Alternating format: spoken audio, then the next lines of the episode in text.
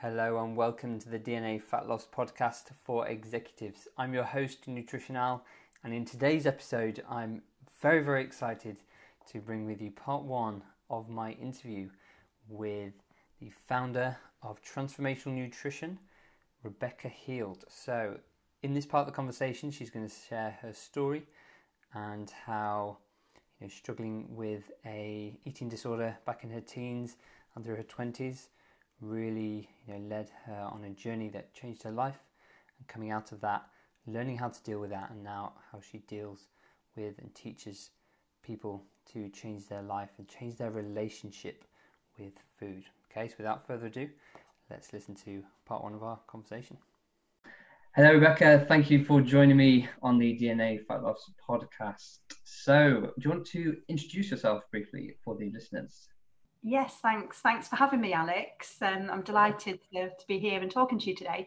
So, yeah, uh, my name is Rebecca Heald. Um, my business is Transformational Nutrition.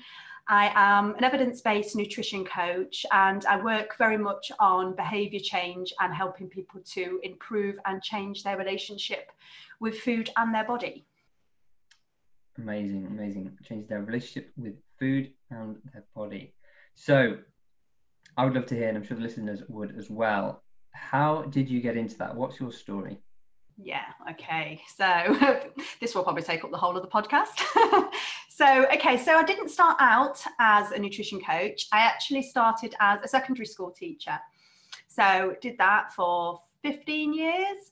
And then when I had my second son, I mean, having said that, health, nutrition, fitness has always been a huge part of my life. So when I had my second son, I really wanted to set up my own business. And obviously, nutrition was the obvious choice. So I went back and I studied and retrained. And my training was very heavily evidence based okay so lots of scientific theory etc as i'm sure you'd understand um, obviously behavior change in there as well because that's really really important when you're working with clients so when i first set up my business I was probably more probably more focused on the weight loss side of things, on the fat loss side of things.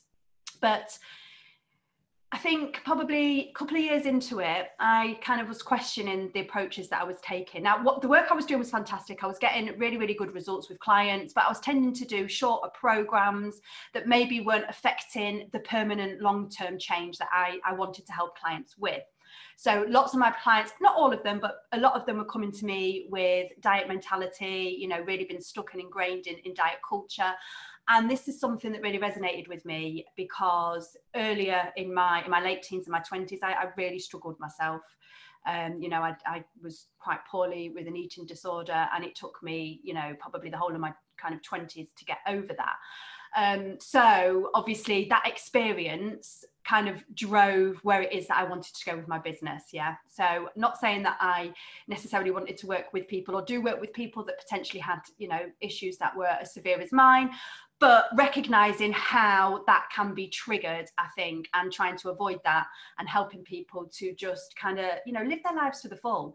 You know, I, I, often I'm working with people that have got you know, are really missing out on the best part of their life because they're adhering to strict and rigid diet rules because that's what, you know, society and social media have told them they need to do. So I try and get them to kind of, you know, basically I'm changing their, their paradigm really, their belief system, their thought system, so that they can be less stressed around food and take the take the emphasis off the kind of the fat loss um, and back onto the habits and the behaviors that they need to be developing in order to get to where they want to be.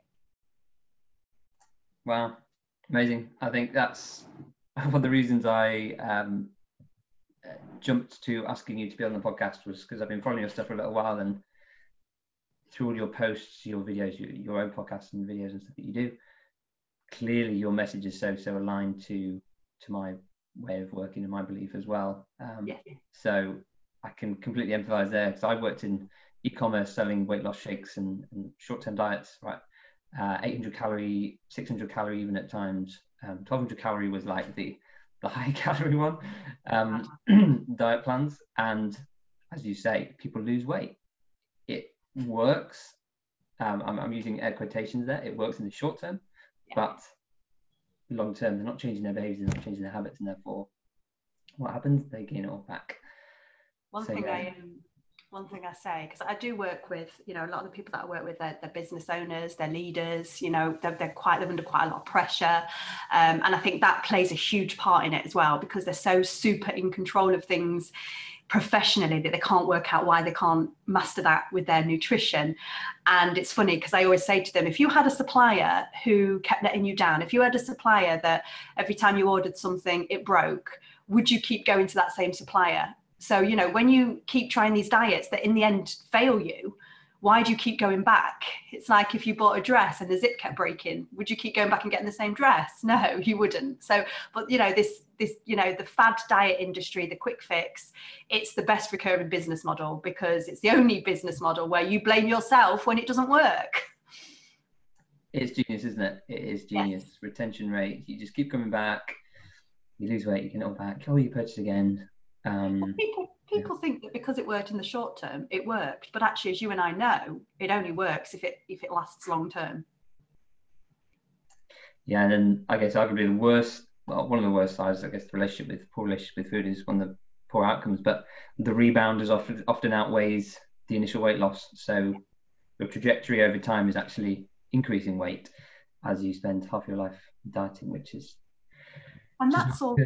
Yeah, and that all comes down to the fact that your your body and your mind it's all about body mind congruence you know and the reason that that happens is because your body you lose trust in your body. So your body then you know it begins to to hire your set point because it's you know it no longer trusts you to to feed it and nourish it and make sure that it's being sustained. So you know when you think about it it makes perfect sense.